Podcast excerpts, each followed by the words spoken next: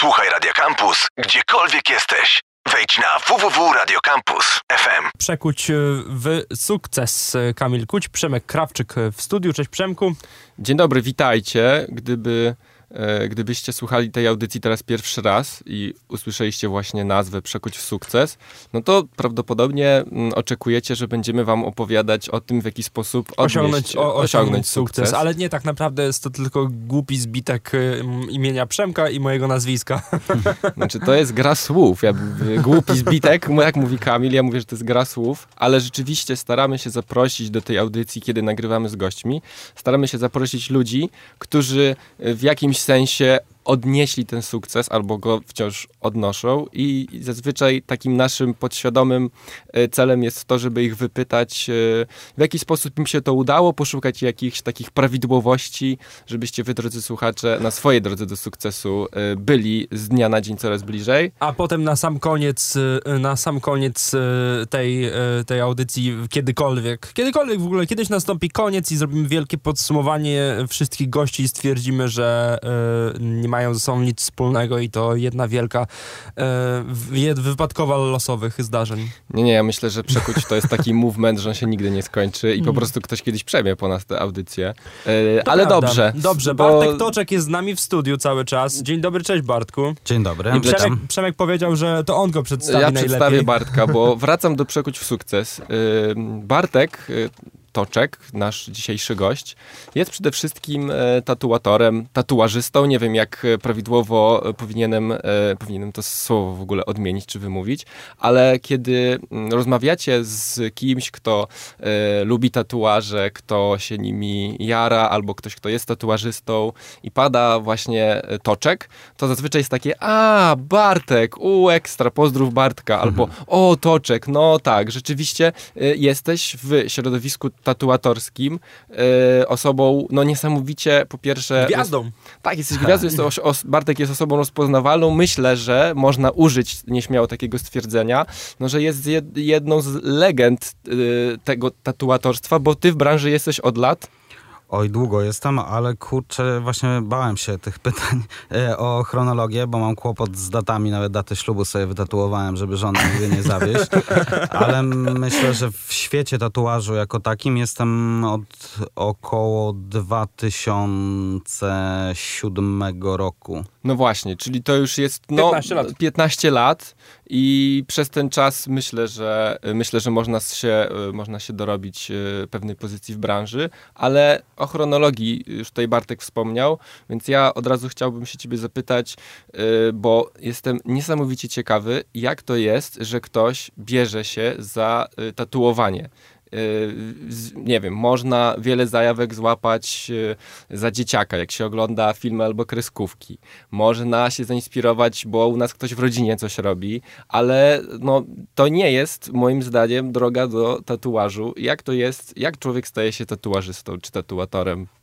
Od razu też musimy rozstrzygnąć, jak powinniśmy o to mówić w ogóle. Tak, to właśnie może zaczniemy od tego, jak się mówi, czy tatuażysta, czy tatuator. To jest taki dylemat, który ja trochę przekułem w taki żart, że jest grupa ludzi, którzy lubi, jak się mówi do nich, tatuażysta, bo tatuator brzmi trochę jak wibrator. Coś w tym jest. A jest taka grupa, która mówi tatuator, bo mimo wszystko jest to jakieś takie słowo, które jest jakąś pochodną od słowa tatuer, pewnie, czy tatuartist ze Stanów. Czyli z tej kolebki tatuażu, takiego tradycyjnego, tego, którego my znamy. Więc ale obydwie formy myślę, że są dopuszczalne. Okay, dopuszczalne. Dziewczyny czasami wolą, żeby mówić tatuażystka, wiadomo. Ale dla mnie obydwie formy są okej. A jak zostać tatuatorem? Czy jak u mnie to było, bo ja tylko mogę mówić o sobie, no nie? Ja w ogóle miałem tak, że... No bo to mówiłeś o tych zajawkach z dzieciństwa. Ja od dzieciaka lubiłem komiksy i w sumie nauczyłem się czytać na komiksie, jakimś takim pożółkłym Supermanie bez kolorów, który był chyba wydany jakoś pewnie nielegalnie w latach 90. jeszcze zanim wjechało Team Semik, więc ja oglądałem dużo komiksów. Wychowałem się na MTV, tym takim klasycznym, gdzie jeszcze było bardzo dużo teledysków i tam widziałem po prostu postaci z tatuażami i mnie to fascynowało, bo lubiłem obrazki, lubiłem sztuki wizualne. Mój wujek, wspaniały malarz Piotr Wójtowicz, malował, więc ja jak gdyby czasami maluję cały czas i bywałem w jego pracowni, więc lubiłem rysować od dziecka, a zobaczyłem w telewizji, że są goście, którzy mają obrazki na ciele i byłem jeszcze takim naprawdę zaawansowanym dzieckiem i mnie to ciekawiło, że, bo to były lata tam, początek lat 90., więc tatuaż wtedy w Polsce nie był popularny, a w tym MTV to już widziałem. Potem oglądałem wrestling, gdzie też ci napakowani dżentelmeni mieli na sobie... Cudownie się to oglądało. WWE na przykład, tak? Tak, no jeszcze wtedy WWF. Ale oni też mieli tatuaże i mnie to fascynowało. Nie? Dennis Rodman, Robbie Williams, którego muzykę lubię do dzisiaj nawet, ale też tak sobie ostatnio zdałem sprawę, że jest jednym z pierwszych gości, gdzie widziałem, że ma dużo tatuaży i mi się to podobało i sam po prostu chciałem je mieć. Ale to przez wiele lat oczywiście potem proza życia, szkoły jakieś i tak dalej, więc te tatuaże gdzieś tam się zakorzeniły w mojej głowie. I potem jak zacząłem być na tyle dorosły, chociaż ciężko mówić, bo osoba 18-letnia to chyba jeszcze nie jest dorosła, tylko jest pełnoletnia. Pełnoletnia bardziej, no tak. To po prostu zapragnąłem sam mieć te tatuaże. Nie? No i życie połączyło mnie z pewnym tatuażystą, który zrobił mi tatuaż i tak się zaczęła ta moja przygoda. Nie? No i mamy start historii, którą będziemy ciągnęli dalej. Czyli przez... jednak od dziecka. Od dziecka, w mojej akurat głowie. Co prawdopodobnie, nie wiem jak świadczy o telewizji, że taką myśl we mnie zakorzeniła. Myślę, no, że...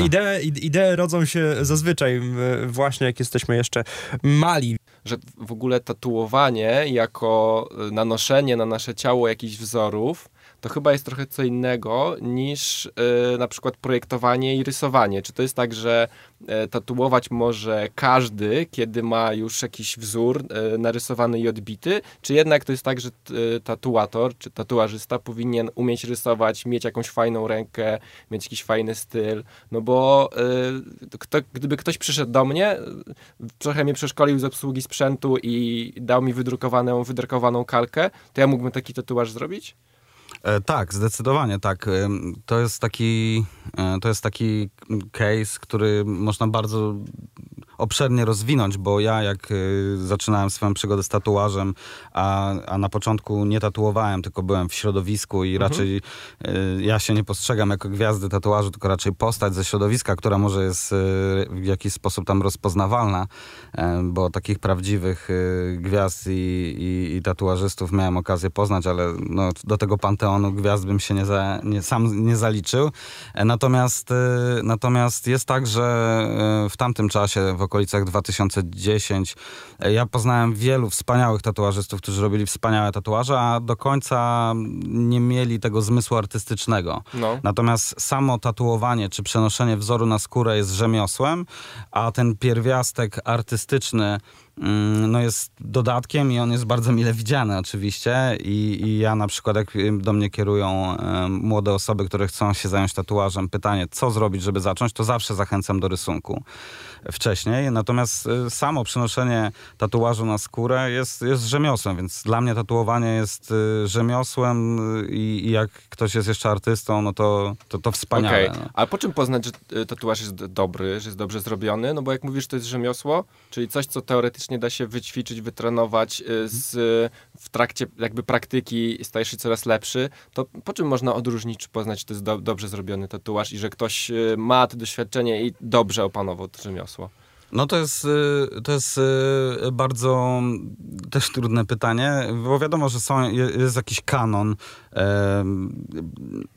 istnieją kanony piękna, ale też jest jakiś taki kanon czy zbiór zasad, kiedy możemy określić, że tatuaż jest dobrze zrobiony technicznie. No. Natomiast w tatuażu, który wywodzi się w jakiś sposób z kontrkultury, często jest tak, że dobry tatuaż może mieć jakieś uchybienia powiedzmy techniczne, ale sam przekaz czy treść powoduje, że on nie traci na swojej jak gdyby atrakcyjności, no nie? W sensie, że bardzo ciężko procentowo podać, ile powinno być super rzemiosła, a ile tego pierwiastka artystycznego, bo naprawdę wielkie sukcesy odnoszą tatuażyści, którzy gdzieś tam technicznie być może mogliby jeszcze sobie coś podszkolić, ale po prostu ich wzory są na tyle atrakcyjne i to, co oni sobą reprezentują i jakie idee chcą przenieść za pomocą tego tatuażu, że wciąż można powiedzieć, że odnieśli sukces i że robią dobre tatuaże, nie? No tak, ale patrzysz na taki tatuaż, nie gdzieś na... W ogóle, to jest ciekawe, czy to tak masz, że nie wiem, idziesz ulicą, patrzysz na tatuaże i sobie myślisz, kurde, dobra dziara, kurde, tu fajnie ktoś zrobił, albo tutaj, o, ja bym to zrobił lepiej, czy coś takiego, masz takie zboczenia zawodowe? Na 100%, ja nie muszę słuchać odpowiedzi, ja na przykład na co dzień zajmuję się też stalą i jak ja patrzę, ja robię meble stalowe, zajmuję się spawaniem estetycznym zazwyczaj, więc jak idę na miasto, idę do restauracji i moja dziewczyna jest absolutnie przerażona za każdym razem, widzi coś stalowego i mówi, nie, weź, patrz, tam piękne niebo mamy, dlatego, że ja podchodzę i patrzę i myślę, Boże, tragicznie zrobione. Dlaczego ktoś za to zapłacił w ogóle? Przecież ja mocniej uderzę w tym miejscu i to się rozpadnie. No to, a jak to jest, Bartek, z tatuażystą? No ja mam takie zboczenie zawodowe i naprawdę można powiedzieć, że to jest zboczenie, bo ja też czasami uczęszczam na zajęcia sztuk walki w takim miejscu Akademia Gorilla i czasami pod prysznicem patrzę się na chłopaków i obserwuję ich tatuaże i parę razy musiałem zaznaczyć, że sorry, to jest moje zboczenie. On mówi, no widzę, że zboczenia, bo wchodzi mi w słowo i nie mogę dokończyć, że zboczenie zawodowe, bo obserwuję po prostu tatuaże w tramwaju, na ulicy, na plaży, na basenie, na saunie. Czasami po prostu zawieszę dłużej wzrok niż powinienem, niż kultura by tego wymagała być może.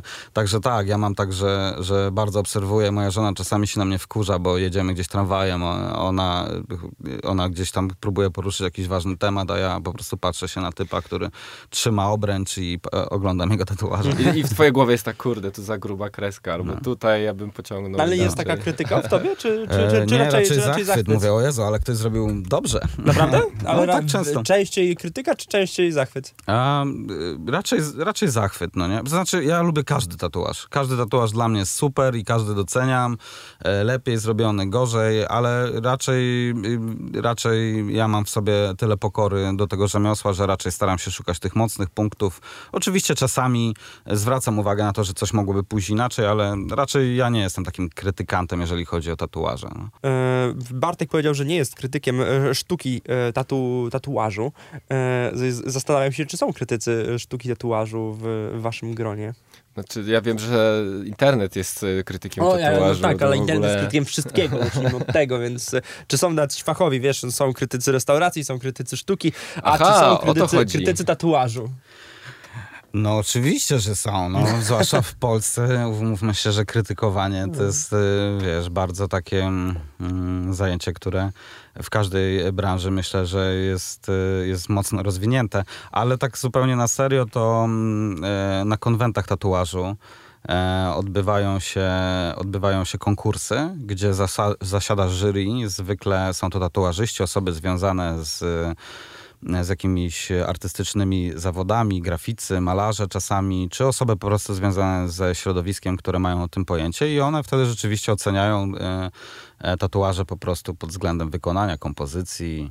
Ale to musi być okropne, wiesz, udostępniać swoje ciało i masz i ktoś patrzy na twoją rękę na przykład i mówi, dramatycznie zrobiony, co pan w ogóle robi w tym tatuażu? Dlaczego pan to w ogóle nie, jest? Ale wyobraź sobie, jak ktoś... A ty stoisz i tak... Jak ktoś to właśnie ktoś to na przykład ma na ciele, nie, i sobie myśli, kurde, właśnie dostałem sobie tatuaż. Ja osobiście uważam, że tatuaż jest tak indywidualną sprawą, że ocenianie przez innych mówi się, że o gustach się nie dyskutuje, ale oczywiście wiemy, że to jest tylko frazes, bo się dyskutuje. Oczywiście. Ale widziałem na konwencie tatuażu taką sytuację, gdzie dziewczyna poświęciła naprawdę duży fragment swojego ciała i ona jako osoba, która nosiła ten tatuaż, była bardzo niezadowolona z tego, że nie otrzymała pierwszego miejsca i było mi żal, że jak gdyby ta opinia osoby trzeciej wpłynęła na jej opinię. Była tak bardzo istotna dla niej, bo to tak naprawdę tatuaż zawsze robimy dla klienta, czyli dla tak zwanego nosiciela To słowo trochę może jest... Trochę ocieplił się jej wizerunek dzięki filmowi Venom, nie? Bo że jak ktoś jest nosicielem, to może być też spoko. Ale no, było mi szkoda, bo ja jednak zawsze mówię klientom, że najważniejsze, żeby się tobie podobało, no nie? Dlatego... No dobra, ale czy jest na przykład jakiś wzór, którego nie wytatuujesz i powiesz klientowi, że sorry, nie zrobię tego? Tak, ja często tak robię, bo też uważam, że jestem dobry w pewnych rzeczach, a w innych nie jestem dobry, ale zawsze ja jestem taką osobą, która służy radą i jeżeli ja nie podejmuję się jakiegoś wzoru i tutaj mówimy tylko o kwestiach technicznych, to zawsze odsyłam do osoby, która moim zdaniem po prostu zrobi to lepiej. Dobra. Ja mam jeszcze jedno pytanie, takie bardzo techniczne. Czy tatuatorzy są ubezpieczeni? Ale w jakim sensie? W sensie zastanawiam się, czy klient jak na przykład nie zrobiłeś i się nie podoba. Zrobiłeś, się nie podoba, albo zrobiłeś i coś się stało w międzyczasie w ogóle, czy coś może się stać w trakcie robienia tatuażu? To jest świetne pytanie. Zawsze, wiecie, no bo to są przypadki losowe, więc myślę, że zawsze się może coś stać, no nie? To ciężko tak mówić. No, mi się nigdy taka sytuacja nie przydarzyła. Natomiast bardziej myślałem, że czy są ubezpieczeni, no to wiem, że taki mój kolega ubezpieczył sobie dłonie na wypadek jakiegoś wypadku.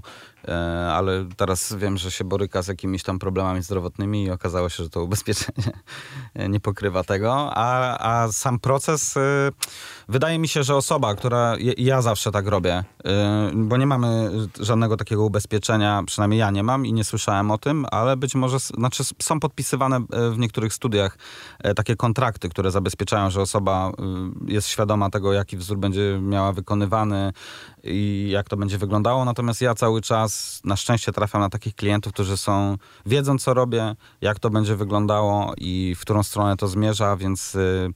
A jak widzę w rozmowie, że nie gramy na tych samych falach, to wydaje mi się, że tatuaż jest taką usługą też, że jak widzę chociaż trochę zawahania, to ja odmawiam wykonania. Ale naprawdę tak zdarza ci się odmawiać fizycznie wykonania, bo na przykład rozmowa z klientem nie przeszła. No bo on nie jest na przykład przekonany, tak? I tak. Nie chcesz, żeby potem... Tak, ja staram się żyć bezstresowo, być może mam przez to trochę mniej kasy niż ci, co robią wszystko, ale ja jednak uważam, że to jest...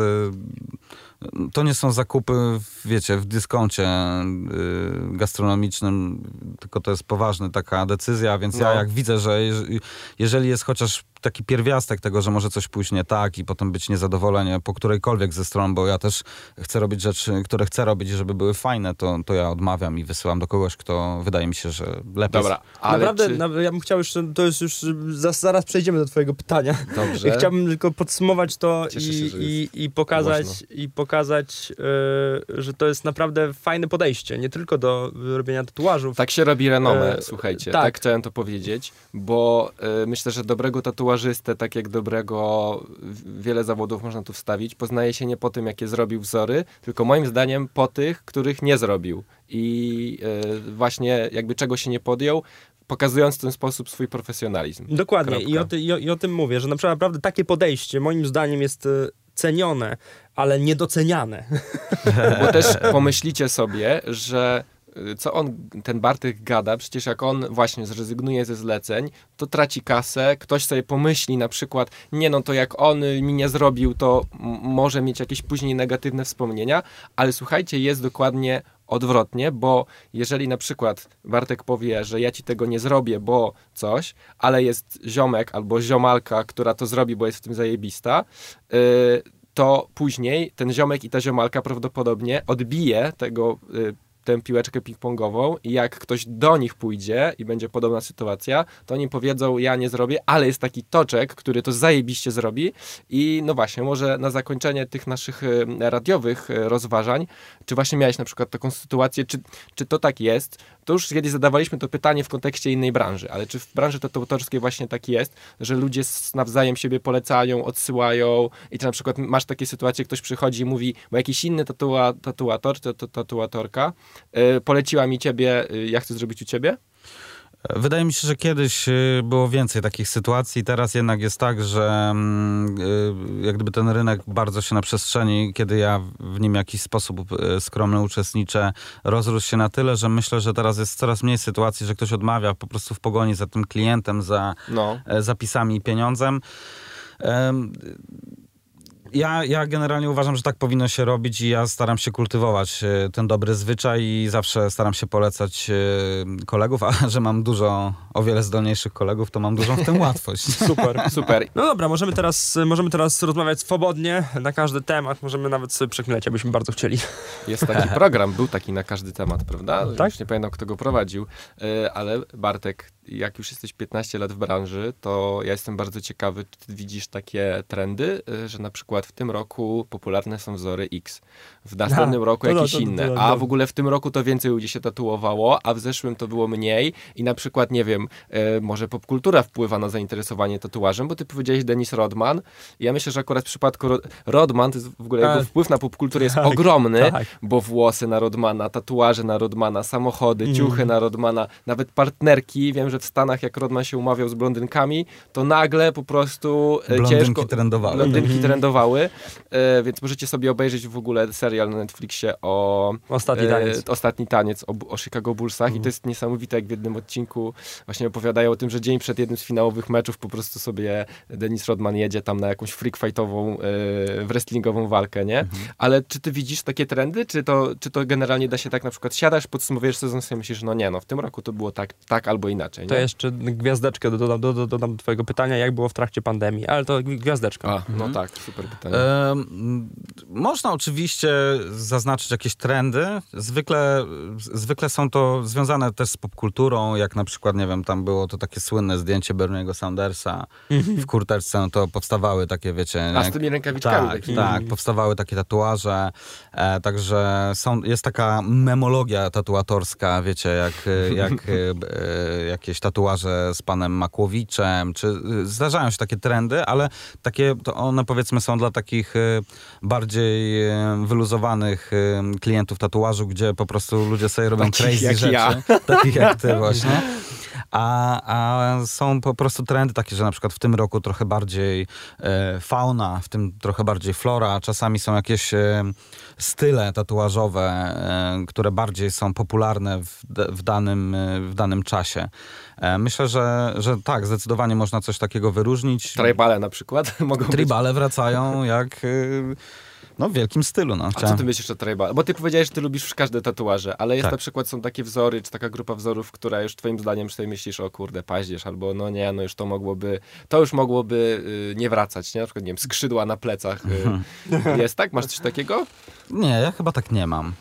Bo ja kiedyś słuchałem rozmowy z innymi tatuatorami, no to właśnie oni mówili, że no nie wiem, na przykład jakieś wkurzają ich, jak przychodzi ktoś i sobie chce wytatuować imię córeczki i datę urodzenia i sobie ten gościu mówił, no nie, no już to mogłoby to po prostu nie wracać, nie? Albo właśnie motylek gdzieś tam na krzyżu, nie?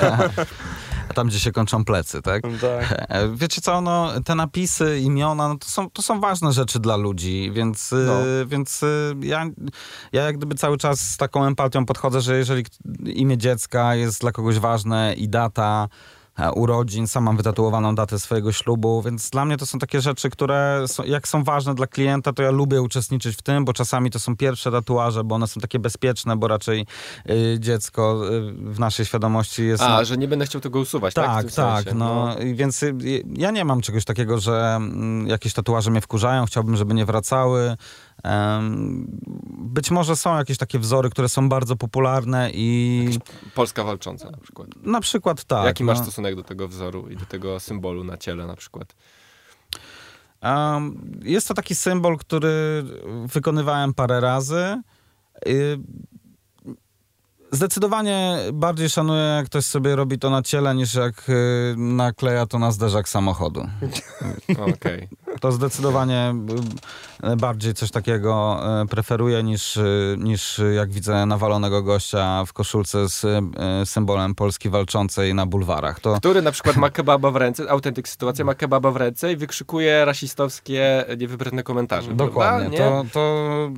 Ale to jest symbol, wiecie, on też w jakiś sposób został zawładnięty też jakiejś takiej popkulturowej gdzieś powiedzmy przestrzeni i on już nie zawsze pełni tą funkcję, którą byśmy byśmy prawdopodobnie chcieli. Ja myślę, że też bardzo dużo osób, które obnuci się z tym symbolem, nie do końca wie, jakie wartości on za sobą niesie.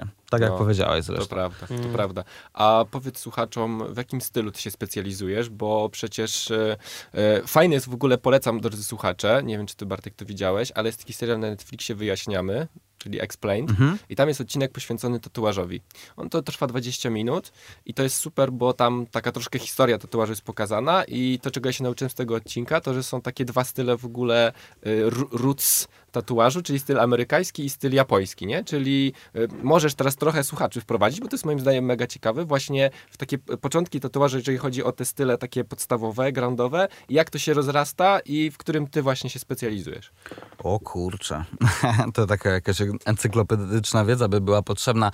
No ja bym dodał jeszcze do tego, o czym ty powiedziałeś, czyli o tym tatuażu japońskim tak zwanym, który teraz jest szerzej raczej określany jako orientalny, i właśnie ten amerykański, to dodałbym jeszcze ten tatuaż tribalny, czyli wywodzący się z plemion, bo jednak stąd się wzięły tribale, które są takim polskim oldschoolem, że tak powiem. Ale tak chyba w naszej świadomości taką jedną z największych gwiazd i propagadorów stylu, no to był Sailor Jerry, który robił tatuaż taki oldschoolowy, amerykański. Oczywiście... To powiedzmy, amerykański tatuaż, czyli jaki? Czym się charakteryzuje? Tatuaż amerykański, który też jest zwany często oldschoolowym, to są zwykle mocne kontury i kolory bez gradientu, bez przejść, tylko raczej takie solidne stemple, jakbyśmy to nazwali. I to są właśnie tatuaże, które bardzo spopularyzował Sailor Jerry. I to są właśnie takie, można powiedzieć, że marynarskie tatuaże, czy wojskowe amerykańskie, które po prostu oczywiście ewoluowały do dzisiaj w różnym kierunku. Ed Hardy jest też takim gościem, który też spopularyzował te wzory. Także no i to są dżentelmeni, którzy korespondowali z tatuatorami japońskimi i przenikali się i po prostu zaczęli czerpać z tego tatuażu japońskiego. No właśnie, to teraz japoński. To czym się charakteryzuje ten japoński? Jakbyś miał tak wrzucić, nie? Jakąś taką szufladkę. Jakbym miał wrzucić jakąś szufladkę. No to jest to tatuaż, który on się odnosi zwykle do mitologii właśnie japońskiej, czy tych narodów wschodnich. I technicznie on jest dosyć podobny do właśnie tego tatuażu amerykańskiego, bo to są raczej kontury, zwykle grube i duże powierzchnie zakolorowane. A to nie jest tak, że ten japoński ma większe powierzchnie, bo na przykład całe plecy, nie? Czy to nie jest tak, że popularne w takich azjatyckich tatuaży jest tatuowanie w sobie w ogóle całych pleców? Tak, nie? Z tak zwanych w ogóle bodysuitów, czyli całego ciała w jakąś taką kompozycję. No tak, zdecydowanie ten taki tradycyjny tatuaż japoński tym się właśnie charakteryzował, że klient studia, czy artysty bardziej, że on był z nim związany na bardzo długi czas, bo po prostu te tatuaże zajmowały olbrzymią powierzchnię, więc wymagało bardzo dużo czasu. Słyszałem o tym, że nawet taki klient potrafił zamieszkać na kilka dni, bo na początku jak nie było maszynek elektrycznych, to ten tatuaż, nie wiem, czy dobrze to wymawiam, był wykonywany metodą tabori, czyli po prostu ręką był nakuwany za pomocą takich, teraz byśmy może powiedzieli brzydko, że prymitywnych narzędzi. A ja to widziałem kiedyś, że to jest tak, że to był taka igła przytrzymywana i taki młoteczek i się tak pyk, tak się uderzało w tą igiełkę. To takie samoańskie tatuaże w ten sposób wykonywane. Są różne techniki. W Tajlandii jest ten sankiant, to tam jest taka długa pałka zakończona igłą i po prostu jest nakuwane trochę, jakbyśmy grali w mini bilard. Więc to jest taka technika. No i one były bardziej czasochłonne, ale też te wzory były olbrzymie, więc potrzebowało więcej czasu, żeby je zrobić. Także to myślę, że te tatuaże tribalne, japońskie, amerykański traditional, no i też realizm, tatuaż realistyczny, cieniowany, który jak gdyby naśladuje rzeczywistość czy fotografię. To są takie główne nurty, które potem się mieszały. No oczywiście też cartoon, czyli kreskówkowe wzory. A jak miałbym określić swój styl? Ja myślę, że gdzieś mieszam styl komiksowy z tym tradycyjnym amerykańskim, czy tam oldschoolowym. I kiedyś kolega, wybitny moim zdaniem tatuażysta, Davey Blows, mi powiedział, żeby starać się stworzyć swój styl. On swój stworzył i w tym kierunku ja zawsze chciałem iść, że bardzo mi pochlebia, jak ktoś widzi tatuaż i mówi, o, to na pewno robił Toczek, że to nie jest ani taki, tylko że o, to jest Toczek. Ale jest tak czasami, prawda, że się widzi tatuaż, jak ktoś ogarnia, to mówi, o, to jest tatuaż pewnie od tamtego, nie? Jest to trochę tak, są takie stemple jak w muzyce, że słyszę beat, czasami sobie myślenia, no to na pewno jest beat kogoś tam.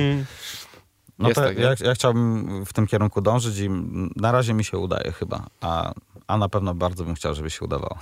Swego czasu rozmawiałem też z... To nie był tatuażysta, tylko raczej fan tatuażu, z tego co kojarzę, w radiu. No i mnie zawsze tatuaże nie rajcowały. Ja nigdy nie miałem tego zakorzenionego w swojej głowie. Nawet nie wiem, z czego to wynika. Też oglądałem MTV, też oglądałem wrestling. Nie mam zielonego pojęcia, czemu nigdy w ogóle jakoś totalnie mnie to nie jarało. Ja pamiętam, że na tyle bardzo jestem daleko nawet psychicznie od tatuażu w moim życiu, że nawet jeśli miałem gips na ręku, jak byłem dzieckiem, to nigdy nie pozwalałem nic na gipsie pisać. Absolutnie. Zabraniałem, bo irytowało mnie, że mam coś tak stałego po prostu, czego nie mogę się pozbyć. A na przykład co mi się nie podoba aż tak bardzo, jak musiał, że mi się podobało. No tak, ale Bartek, miałeś tak, że na przykład ktoś przyszedł do ciebie w wieku 70 lat i powiedział, pierwszy tatuaż. Ja już się zdecydowałem. Tak, miałem taką sytuację, ale to nie był pierwszy tatuaż, ale taka osoba mocno starsza, pani spokojnie po 70 robiła mi na dłoni tatuaż.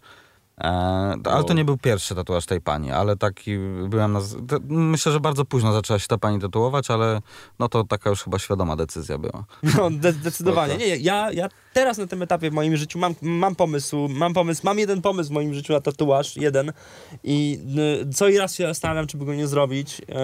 Zapraszam. Kurde, szkoda, że to czek sprzętu nie przyjdzie z radia. Ale cały czas myślę, kurde, co będzie, jak nie. Jak będę chciał, to się tego kiedyś pozbyć, albo już nie wiem, cokolwiek będzie. To w takim miejscu, co go nie widzisz na co dzień, to ci nie będzie przeszkadzał wtedy. Tak, właśnie tak, nie, bo ja bym chciał mieć tutaj, dokładnie w tym miejscu. Kamil pokazuje przez całe przedramię. Wnętrze przedramienia. Tak, dokładnie. I tylko to miejsce, nic innego mnie nie interesuje, nic innego bym nie chciał. I kiedyś rozmawiałem właśnie na antenie z człowiekiem, który rajcował się tatuażami i mówi, kurde, w ogóle się tym nie przejmuj, stary, za 10 lat, kiedy ty już może będziesz nie chciał tego mieć, to już prawdopodobnie usuniesz to w ciągu 10 sekund. No być może taka technologia będzie. Ile teraz się usuwa tatuaż? Ile się usuwa tatuaż? No jest to proces czasochłonny, bo jednak mówi się, że tatuaże zostają do końca życia. Jest szansa na to, żeby je usunąć. Natomiast jest to proces kosztowny, długotrwały, bardzo bolesny. Ja też osobiście muszę powiedzieć, nie wiem, czy to, co teraz zrobię, to nie jest jakiś... to było moje pytanie, jeśli chcesz to zrobić, już chciałem o to zapytać. Może to będzie cios dla ludzi, którzy usuwają tatuaże, ale ja nie widziałem nigdy ładnie usuniętego tatuażu, całkowicie. Rozjaśniony po to, żeby go zakryć, przebudować. Owszem, ale ja nie widziałem... No właśnie, bo o tym chciałem powiedzieć, że dzisiaj chyba prościej jest po prostu sobie tatuaż zakryć tak zwanym coverem i zrobić sobie inny na tym, który już był, nie? I to chyba jak ktoś w młodości wytatuował u średniego, powiedzmy, tatuażysty czy tatuażystki, jest brzydki albo na przykład już nie chce go mieć, no to wtedy takim patentem jest po prostu natatuowanie na niego czegoś innego, prawda? Tak, tak zwane cover-upy, czy tam przebudówki. Natomiast wiecie, ja też może nie, bo ja nie siedzę jak gdyby w usuwaniu tatuaży. Myślę, że technologia idzie tak bardzo do przodu, że może moja wiedza jest nieaktualna na ten temat i można już ładnie usunąć tatuaż. Natomiast ja sobie usuwałem tatuaż, ale rozjaśniałem go pod zakrycie i byłem bardzo zadowolony z efektu. Więc chciałem spróbować, zobaczyć jak to na mnie jest, ale no nie wiem, ja osobiście teraz jak miałbym sobie coś usunąć, to wolałbym to zakryć chyba. Okej. No to dobra, przejdźmy do tego, co przekuciowców cieszy najbardziej i to, co lubią najbardziej, czyli do takich tematów biznesowych, bo na przykład dotknęliśmy tematu pandemii i Bartek się nie odniósł, zaraz się odniesie, gwiazda. Ale na przykład dzisiaj widzę, że jak ktoś chce się przebranżować trochę i na przykład zacząć zupełnie coś innego, no to często jest taka porada, słuchaj, naucz się ścinać włosy, barber, fryzjer, bo na przykład jest teraz takie ssanie w dużych miastach, że zaraz cię zatrudnią i będziesz po prostu ciął włosy, lepiej, gorzej nauczysz się, będziesz robił hajs, a czy można taką wskazówkę zastosować do branży tatuatorskiej, czyli idź tam, się zatrudnij w salonie tatuażu, spróbuj. W ogóle rozwijmy to pytanie, w jaki sposób w świecie tatuaży się zarabia, jak wyglądają salony w ogóle, bo to jest taki, bo model biznesowy w branży tatuatorskiej jest ciekawy, prawda? Jakby jest, nie jest taki typowy, że sobie myślimy, że nie wiem, siedzę sobie ze swoim sprzętem, ktoś przychodzi, daje mi kasę, ja ją mam, prawda? To nie do końca tak działa, więc ja chciałbym, żebyśmy trochę odsłonili te kulisy. Kulisy zarobków w świecie tatuażu, tak? Tak. Kurczę, wiecie, to jest tak jak ze światem artystycznym, no nie? Nie ma tutaj jednej reguły. Są świetni tatuażyści, którzy nie zarabiają dużych pieniędzy, bo być może brakuje im takiej umiejętności sprzedaży czy marketingowej, albo po prostu, no wiecie, no... Nie robią tego tak dla kasy, że nie mają tego z tyłu głowy. To nie? Nawet nie o to chodzi. Chyba chodzi o to, że po prostu niektórzy lepiej się potrafią sprzedać, a inni gorzej. Mhm. A są też, wiecie, z artystami często jest tak, a jednak ten pierwiastek jest dosyć duży u większości tatuażystów, których ja znam, chociaż pewnie później do tego dojdziemy, że teraz jest już trochę inaczej. Natomiast czasami artyści też nie potrafią wycenić swojej dobrze pracy, nie? Mhm. Mają w sobie coś takiego, że a, może nie powinienem, o Jezu, tyle pieniędzy, wiecie, nie? I tak dalej. I znam naprawdę wybitnych, świetnych tatuażystów, którzy nie zarabiają na tym kokosów, a znam średnich wyrobników, którzy trzepią potężną kasę. Mhm. Także tutaj nie chciałbym w ogóle mówić kwotami, bo to wiecie, no nie, jest super raper, który robi koncert za mało, a jest gorszy, który robi za wielkie pieniądze, no nie. Van Gogh raczej nie miał za dużo kasy. Van Gogh nie sprzedał za życia ani jednego swojego obrazu. Pierwszy się sprzedał po śmierci. Dokładnie, więc jak gdyby ciężko mówić tutaj o pieniądzach, na pewno kiedyś było łatwiej, a teraz rynek się tak rozrósł, że po prostu jest tego tak dużo, jest tak dużo tatuażystów, że to trochę się rozmyło. To już nie jest na pewno jakaś lukratywna praca, jeżeli kiedyś w ogóle taką była. Mhm. Jest bardzo dużo zmiennych. Jest bardzo dużo zmiennych w zależności od tego, w jakim pracujesz mieście, w jakim studio pracujesz, czy masz prywatną pracownię, czy pracujesz dla kogoś. Także jest tak dużo zmiennych, że ja chyba nie czuję się na siłach, żeby powiedzieć, że jest tak i uznać to za dogmat. Nie? No spoko, ale jak się otwiera, jak jest jakaś pracownia, to otwiera ją zazwyczaj jakaś jedna osoba, na przykład tatuażysta powiedzmy, i co? I on zazwyczaj stawia kilka stanowisk, tak? Jest tak, że w salonie tatuażu, nie wiem, pracuje średnio ile osób, nie? Jak to jest? No bardzo różnie właśnie, bo są studia tatuażu, w których pracują 2 osoby, są studia tatuażu, w których pracuje 10 i 12, a i nawet więcej, bo w Polsce są takie studia tatuażu, ale są też kolektywy, gdzie jak gdyby osoby się po prostu gromadzą w takim artystycznym środowisku i sobie otwierają kolektyw, gdzie nie ma jak gdyby głównego bossa, tylko po prostu sobie wszyscy siedzą i każdy jest sobie szefem, no nie? Spoko, ale jak pracujesz u kogoś, czyli jesteś u kogoś w stanie tatuażu, no to jest wtedy model prowizyjny? Jakie jest rozliczenie? Bo nie chodzi o kwoty, tylko chodzi o sam model biznesowy, bo myślę, że to jest po prostu ciekawe, w jaki sposób tam ten przepływ pieniędzy. To jest też kwestia umowy, bo są oczywiście prowizyjne i w zależności od tego, w jaki sposób klient trafia do studia, to tak jest rozliczany tatuaż i artysta.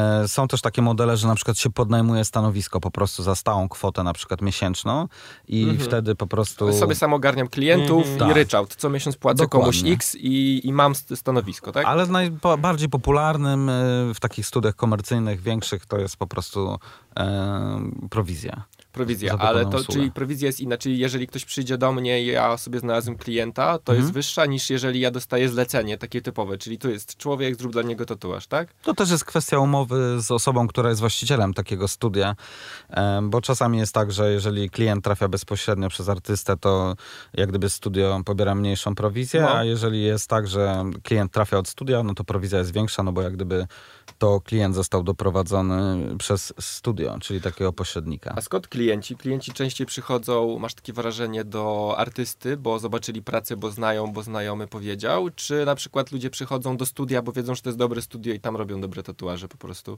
Kiedyś było tak, że bardziej trafiali bezpośrednio do artystów, bo było też tego mniej, ale, też po prostu ludzie wtedy było więcej takich die-hard fanów tatuażu. No nie? No. Jak ja robiłem sobie pierwszy tatuaż, naprawdę trzeba było się tym interesować, żeby dotrzeć w ogóle do jakiegoś studia tatuażu jeszcze, które było porządne. A teraz jest tak, że te studia, które są od wielu lat, mają dobrą renomę, bo jednak teraz wszystko googlujemy, powiedzmy sobie szczerze, no. Więc łatwo wszystko zweryfikować. Jeżeli jest studio tatuażu, które ma dobrą renomę, istnieje na rynku od wielu lat, to za tym idzie to, że po prostu są na tyle dobrzy, że się utrzymali i że mają dobre recenzje. Ale też są oczywiście wspaniali artyści, tatuażyści, tatuatorzy, którzy pracują niezależnie i też mają po prostu swoją dobrą renomę. I ja jednak jestem fanem tego, żeby ten marketing szeptany pielęgnować, bo to jest chyba najlepiej. No to... Widzisz znajomego z tatuażem, podoba ci się, daj mi do niego namiar. Tak było u mnie, ja się mogę podzielić właśnie historią, bo dlatego dzisiaj też między innymi Bartek jest u nas, że tatuował mnie. Ja zamarzyłem sobie tatuaż i napisałem na Instagramie w relacji, słuchajcie, chciałbym mieć tatuaż w jakimś tam stylu, nie? W sensie akurat mi chodziło o amerykański i czy znacie jakiegoś dobrego tatuażystę, kogo polecacie? No i dostałem, nie wiem, z 7-8 odpowiedzi na tą relację, różnych. Obczaiłem sobie tych ludzi na Instagramie, powiedzmy, że z tych 8 spodobało mi się 3, pomyślałem, kurde, fajnie robią. I do tych 3 napisałem, że chciałbym tatuaż taki i taki. Wziąłeś najtańszego. I tylko ja miałem czas, żeby odpisać. Nie, i akurat byłem wtedy, akurat ten moment, kiedy już pisałem do tatuażystów, to było, kiedy byłem na festiwalu muzycznym w zeszłym roku, no w Jastarni, więc byłem taki, odpisywałem tak trochę w rwany sposób dość. Ale właśnie Bartek mi odpisał, że super zajawa. Ty wtedy, ciekawe, bo wtedy Bartek, ty napisałeś mi taką rzecz. Dawno nie tatuowałem twarzy, bo coś tam, ale w sumie jak mi wysłałeś ten pomysł, to mi wróciła zajawa i chętnie bym taką twarz wydzierał, nie? Więc też czułem od samego początku, że Bartek właśnie zajarał się tym tematem i że taka zajawka zaczęła kipieć. To było też ciekawe, może dla słuchaczy to będzie interesujące, że ja na początku się wypisałem, jak ja bym chciał, żeby to wyglądało, jak ja sobie to wyobrażam i po paru dniach Bartek do mnie wrócił z jakimiś pierwszymi szkicami. I to było ekstra, bo przesłał mi kilka takich szkiców czarno. Ja wiedziałem, że chciałbym mieć tatuaż kolorowy, ale on mi najpierw przesłał kilka takich czarno-białych w ogóle jakby konstrukcję tego tatuażu. No i to była wtedy taka wymiana zdań, że tu ten element chciałbym może troszkę większy, ten element może wyrzućmy, a dodajmy inny. I to tak była taka krótka wymiana, więc doszliśmy do takiego szkicu, który mi się na maksa podobał, więc było git. Potem przyszedł czas na kolory, więc Bartek mi wysłał kilka w ogóle totalnie różnych wersji kolorystycznych. To był też tatuaż zrobiony trochę ze zdjęcia, ale różne były te wersje kolorystyczne, więc znowu było takie, ta wersja mi się najbardziej podoba, ale może ten kolor troszkę jaśniej, a może tamten zastąpimy innym. I w końcu, no to trwało, ja wiem, chyba ze 2 tygodnie takiego wymieniania właśnie wiadomości, gdzie ustaliliśmy, że ten wzór z tymi kolorami to jest to. I tak to wyglądało w naszym przypadku. Przyszedłem do Bartka już na samo tatuowanie i jeszcze jest jedna ciekawa historia, że... Ciekawa historia jest taka, że Bartek mnie tatuował, był w trakcie i zostało jeszcze kilka takich elementów kolorowych do wypełnienia i przyszedł wtedy inny tatuator, spojrzał na to, co się dzieje i mówi, ale fajne, ale zajebiste i tak dalej. To był klakier opłacony. Tak. I mówi tak, ale ten kolor tej wstążki na dole, to będziecie robić taki i taki. A my tak spojrzeliśmy na niego i mówimy, nie, inny. Ale to... Zobaczcie, jak będzie wyglądało z takim i takim. I ty poszedłeś do iPada swojego, zrobiłeś ten kolor, który on powiedział, przyniosłeś, spojrzeliśmy we 3 i stwierdziliśmy, kurde, to jest to. I ostatecznie już na fotelu, może tak z pół godziny przed zakończeniem, jeszcze ten jeden element taki nieduży, ale jeszcze wprowadziliśmy te modyfikacje. I to, co mi się na maksa podobało właśnie w podejściu Bartka, i to jest może to, na co powinniście zwracać uwagę, no to jest to, że właśnie przez cały czas Bartek na maksa mnie słuchał i dopieszczaliśmy ten wzór i brał pod uwagę na maksa to, co ja myślę i później jak już się tatuowaliśmy, znaczy jak Bartek tatuował mnie na miejscu, to ja się czułem taki mega zaopiekowany. Tu zrobimy to. Tu teraz sobie usiądź, odczekaj. Zobacz, teraz to będzie wyglądało tak. Idź do lustra, sobie zobacz. I ja po prostu uważam, że to było takie mega profesjonalne doświadczenie. To wszystko, co się dzieje, też to jest też ważne. pod takim względem, nie wiem, marketingowym, to co się dzieje dookoła tego tatuażu, nie? Właśnie studio, w którym pracujesz, to, że mi sporo poopowiadałeś, jak to będzie wyglądało, to, że jak już sobie zrobiłem ten tatuaż, ja wiem, że długo gadam, ale już zaraz skończę, to później wysłaliśmy wiadomość dzień później, jak to wygląda, zrób mi zdjęcie, szczegółowa instrukcja, jak powinienem o niego dbać, nie wiem, czy na przykład jakiś tam produkty, które do tego tatuażu mogą sobie kupić na miejscu. No mega fajne, takie całościowe doświadczenie i tego wszystkim życzę. Tak, to prawda. Ja bym chciał tu zwrócić uwagę, że Bartek zajmuje się, tak jak nam powiedział, tatuażem już od 15 lat. Jest takie... W biznesie w ogóle jest taki koncept, w każdym biznesie usługowym, w którym my oferujemy komuś usługi, jest właśnie zaopiekowanie klientem, szczególnie na początku właściciele biznesów przykładają do tego bardzo dużą wagę, a potem z biegiem czasu gdzieś o tym zapominają i zawsze jest powtarzane to, że po prostu dlatego ich biznesy upadają, bo to zaopiekowanie klientem z czasem maleje, już nie oferujemy kawy tak często, już w sumie nie zajmujemy się aż tak dobrze, może nie gadamy tak długo, może nie przywiązujemy wagi do tego, czy ten klient może przyjść następnym razem do nas, czy tak. Więc ta obsługa klienta z czasem, kiedy my się zajmujemy im dochodzi już trochę wypalenia zawodowego, może z czasem po prostu gdzieś ginąć. Należy pamiętać o tym, że Przemek powiedział teraz, że czuł się zaopiekowany, czuł się ważny w tym, co robił.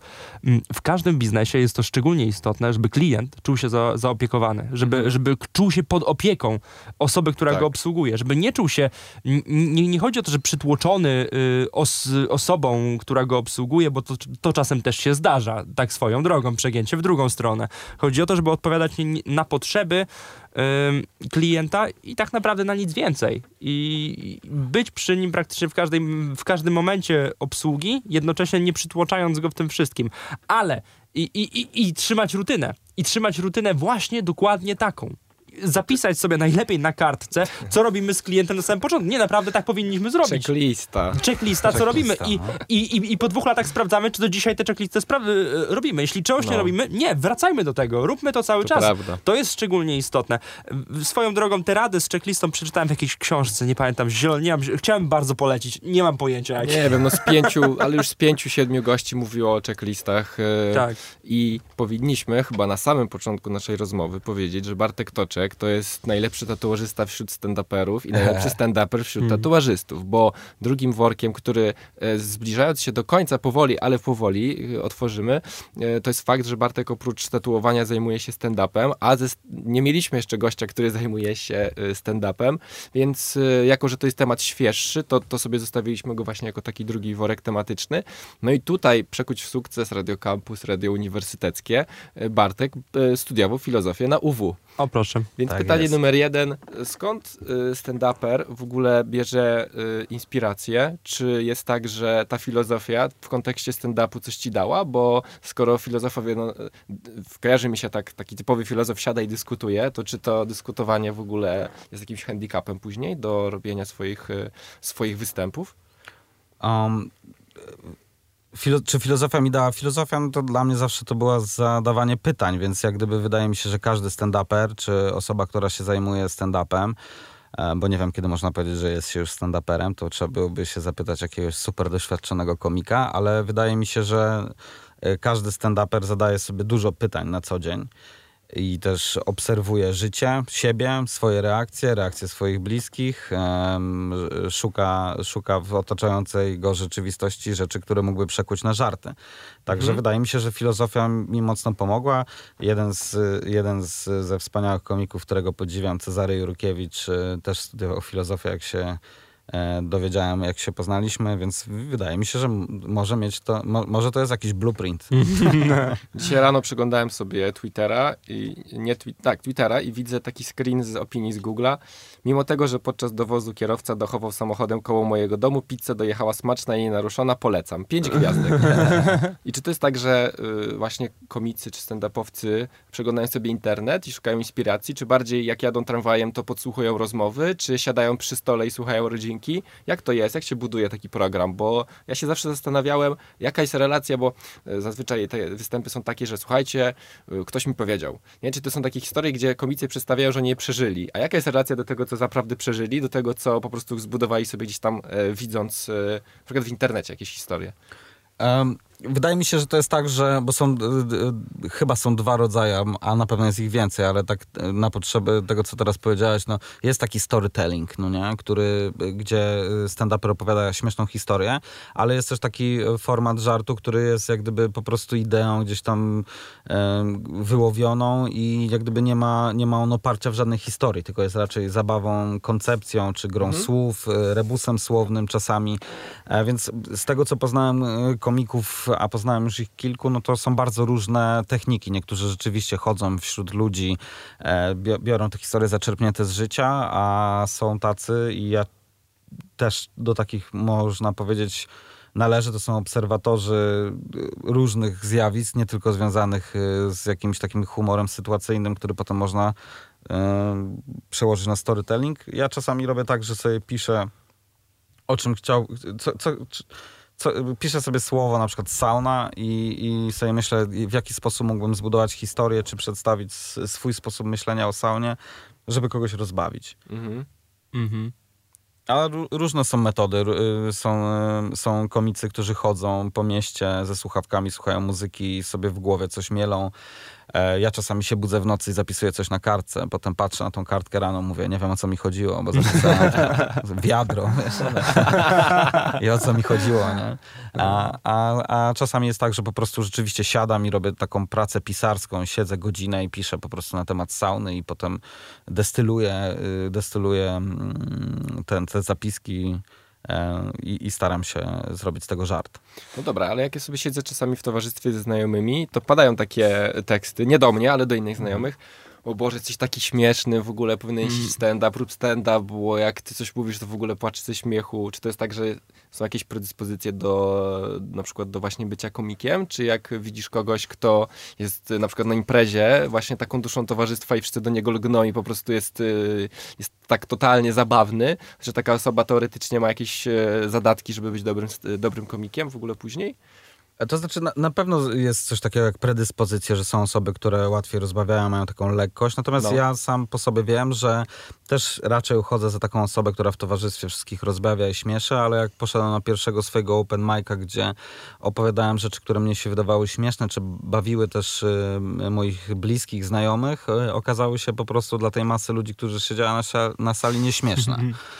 I wtedy zagłębiłem się mocniej w temat, no i okazało się, że po prostu wielu osobom wydaje mi się, że myślą o stand-upie, że to po prostu wchodzi jakiś śmieszny gościu i freestyluje sobie i pewnie są takie samorodki złote.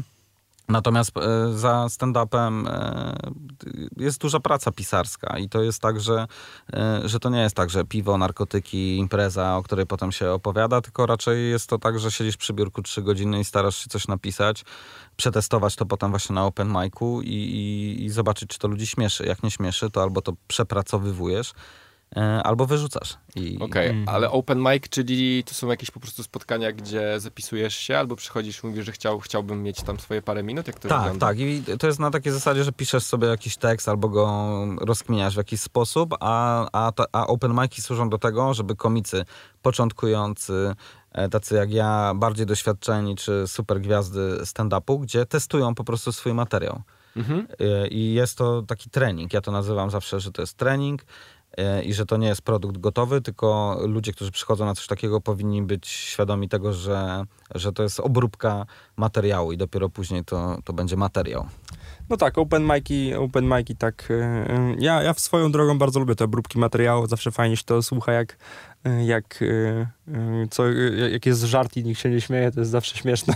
Tak, ale to jest śmieszne. Ale to śmieszne, że się nikt nie zaśmiał. Tak, ale jest tak na przykład, że pewien żart w pewnej publice by szedł, a w innej by nie wszedł. Tak. Że w jednym mieście ten żart siada, a w innym mieście ten sam żart nie siada. Byłem na stand-upie Piotrka Szymowskiego raz w Mińsku Mazowieckim, potem drugi raz byłem w Warszawie.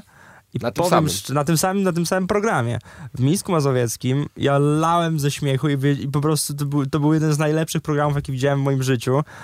Po czym w Warszawie ja patrzę, a to reakcja publiczności jest hi, hi, hi, ho, ho, ho, hi, hi. I taki jestem, kurde... No ja dobra, ja już znam, już dla mnie nie ma zaskoczenia, ale wy ludzie przecież to jest najśmieszniejsze gówno, jakiego słuchacie. No, czemu się nie śmiejecie? No to tak jest, słuchajcie, bo to jest tak, że żart opowiedziany w pewnym towarzystwie śmieszy, opowiadasz go w innym towarzystwie i on nie śmieszy i pytanie, czy to przez... to właśnie filozoficzne pytanie. Czy to dalej jest żart?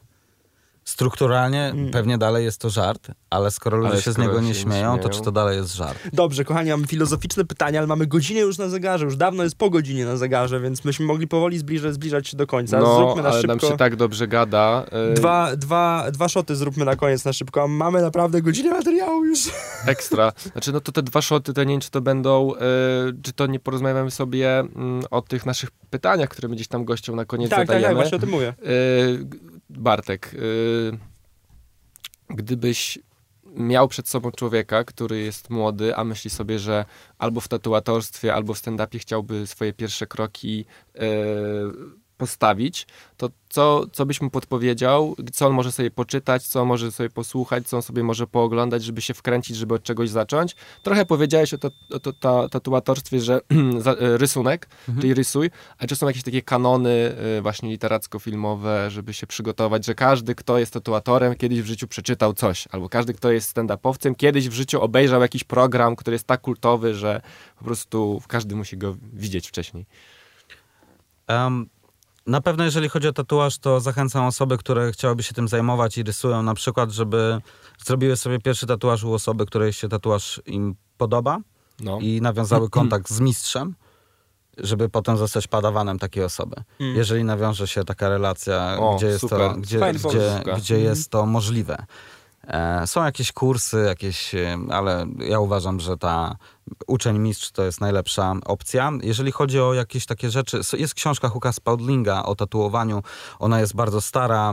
Jak ktoś będzie chciał, to może do mnie napisać, to mu podeślę tytuł, bo nie pamiętam. Będzie zapisany w tytule. My podrzucimy, tylko mi później, Bartek, powiesz, jak się wymawia jego imię i nazwisko, czy jak się pisze i my w opisie odcinka damy tę książkę. Jest taka książka, jest ona archaiczna, ale na pewno jest tam dużo cennych rad. Ja ją przeczytałem, zanim zacząłem się tym zajmować. Jeżeli chodzi o takie dokumenty, ty wspominałeś o tym z Netflixa, wyjaśniamy, tak? Tak, coś takiego? Tak, ale to jest 20 minut, bo to jest taki serial, gdzie każdy odcinek jest o czymś innym, ale to jest super, ja polecam. Explained, czy wyjaśniamy, odcinek o tatuaży. Ja jak zaczynałem swoją przygodę z tatuażem, wspaniały i wybitny tatuażysta Krzysiek Cieźli, którego serdecznie pozdrawiam, jak to kiedyś będzie słuchał, podsunął mi taką serię, które zrobiło Vice ze Stanów, Tattoo Age. To jest taki serial dokumentalny o różnych tatuażystach, gdzie bardzo dużo jest ciekawej wiedzy przekazanej i jest też taka strona Gypsy Gentleman, który też jest kilka odcinków o tatuażu, o tatuażystach, która dla mnie była skarbnicą wiedzy, inspiracją i mega zajawką, żeby po prostu w to brnąć i to jest naprawdę taka piguła motywacyjna, że jak ja to oglądałem, to mówiłem, dobra, rysujemy dalej, zróbmy jeszcze kilka buraków, może 10 będzie wspaniałym tatuażem. Spoko. Jeżeli chodzi o stand-up. Bardzo polecam słuchać podcastów. Nie wiem, czy można tutaj reklamować. Można. Najbardziej zachęcamy. Ale jeżeli kogoś interesuje to, w jaki sposób powstają programy stand-upowe, w jaki sposób się szlifuje żarty, jak to wygląda, to Antoni Syrek-Dąbrowski ma taki podcast Bity, gdzie zaprasza... Swoją drogą często bywający w tym radiu u nas, więc pozdrawiamy. Wiadomo, pozdrawiamy. Trochę podlizuchy, wiadomo. I love you, Antek. Dopiero na koniec. Ale to z Antkiem muszę kiedyś program zrobić, już mi chłopaki obiecywali. Zdecydowanie Antoni będzie lepszym rozmówcą, jeżeli chodzi o kulisy stand-upu, bo przecież jest weteranem. Moglibyśmy go zaprosić, absolutnie, ale Antka moglibyśmy a propos stand-upu też zaprosić. Antka, zrobimy cały odcinek o stand-upie, prawda? I tam Antoni robi bity, gdzie zaprasza komików, gdzie pokazują pierwszą formę żartu, jak ona wybrzmiała właśnie na open micu, drugą, trzecią, czwartą i co weszło do materiału. Super sprawa. Więc jeżeli chodzi o technikalia w stand-upie, to ja tutaj oddaję pałeczkę Antoniemu oczywiście, jakbym ją trzymał kiedyś. Ja drugie pytanie też muszę przeformułować trochę, bo Bartek jest gościem nietypowym. W czym rysujesz i w czym notujesz, jeżeli chodzi o stand-up i o żarty? Bardzo długo rysowałem W pęcie. Dokładnie, dokładnie, to jest mój rocznik. To był mój Photoshop. Ja bardzo długo rysowałem na kartce papieru, po prostu lubię rysować kredkami, flamastrami, lubię grube krechy, nasycone mocno kolory, komiksowe wzory, natomiast teraz rysuję na iPadzie w Procreate. I uważam, że to jest wspaniałe narzędzie do pracy, natomiast zachęcam też, żeby czasami rękę ćwiczyć. Bawiłem się chwilę Procreate'em, bo moja siostra rysuje i powiem szczerze, jestem zachwycony tym narzędziem. Absolutnie. A to jest tylko na iPada, czy jak to jest? Chyba tak. Ciężko mi powiedzieć. Chyba tak, bo ja też na iPadzie bawiłem się tym. Spoko. I są różne brasze, gdzie można imitować bardzo różne techniki. Tak, niesamowite to jest. W ogóle ja kiedyś malowałem flesze. XXI wiek. Dokładnie. Ja malowałem kiedyś flash 5 godzin akwarelami i wylałem na to kawę i po prostu się popłakałem, a tutaj sobie cofasz. Wiesz, tobie też mogłem wysłać przecież różne propozycje kolorów, co zrobiłem w pół godziny, a nie godzinami bym malował. Ja to samo, dostałem szablon i moja siostra mówi, weź sobie pozmieniaj kolory, tu sobie możesz porysować w ten i w ten sposób, zobacz, co ci najbardziej pasuje i powiedz mi, to ja to mamy to. A w czym notujesz? Jeżeli chodzi o stand-up, to wszyscy mistrzowie mówią, żeby notować sobie w notatniku. No dzisiaj ja papierowym takim sensie. Papierowym. Tak? Natomiast ja często używam telefonu, zdecydowanie. No. Bo po prostu mam go zawsze pod ręką, a jak w autobusie przychodzi mi jakaś idea, to ją sobie zapisuję. Natomiast kiedyś usłyszałem coś takiego, że writing to jest jak piszesz długopisem, a typing jak piszesz na jakimś narzędziu. Mhm. Czyli jeżeli chodzi o pisanie, to kto to powiedział? Jak się nazywa gentleman, mistrz horrorów? King? Stephen King chyba. No, Stephen King może to powiedział. Tak mi się wydaje, że powiedział, że właśnie writing to jest jak piszesz długopisem, a typing jak piszesz na komputerze. No tak. Dobrze, kochani, zbliżamy się do końca. Bartek Toczek był naszym gościem dzisiaj. Dziękujemy ci bardzo. To była wspaniała przeprawa przez świat tatuażu i stand-upu. Mam nadzieję, że jeszcze się zobaczymy w tym programie i nie tylko. Mam taką nadzieję, już mam kontakt do Bartka, to jak kiedyś się zdecyduję, to będę... Logo kampusa, tak? Zapraszam, za darmo. Pewnie dużo ludzi by się spodziewało, że tak będzie, ale coś powiązanego. Może tak. Zróbmy jakąś sondę w necie. To się przyznam. Ja mam takie ciche marzenie, że tutaj bym chciał falę dźwiękową z pierwszych słów wypowiedzianych na antenie przeze mnie mieć na przedramieniu w tym miejscu. A masz je zapisane? Mam falę. Kiedyś już dawno wiedziałem o tym, że mam ten pomysł od kilku lat, więc już dawno to zrobiłem, wyciągnąłem, kiedyś żeby było. Widziałem coś takiego w internecie, że ktoś taką falę dźwiękową wytatuował i są jakieś skanery i wybrzmiewał ten dźwięk wtedy na telefon. Tak, ale to jest raczej wtedy kod. On jest kodem elektronicznym, a ja mi nie zależy na kodzie elektronicznym, zależy mi tylko na faktycznie fizycznej fali, żeby tego się nie da odczytać, bo to są tylko poziomy głośności. To ja jestem laikiem. Nic więcej, ale tak. Ale ciekawa sprawa. Więc może kiedyś się odezwę i wtedy to zrobimy. Przekuć w sukces. Wracamy do was z kolejnym odcinkiem już za 2 tygodnie. Bądźcie z nami, obserwujcie. Ostatnio obserwowałem statystyki i naprawdę idziemy organicznie, fajnie do góry. Więc bądźcie z nami przez ten cały czas, bo my nie zwalniamy tempa, są wakacje, ale jak widzicie, my działamy i będziemy dla was. Do usłyszenia. Przemek Krawczyk, Kamil Kuć i Bartek Toczek. Dziękujemy. Bardzo dziękuję, cześć.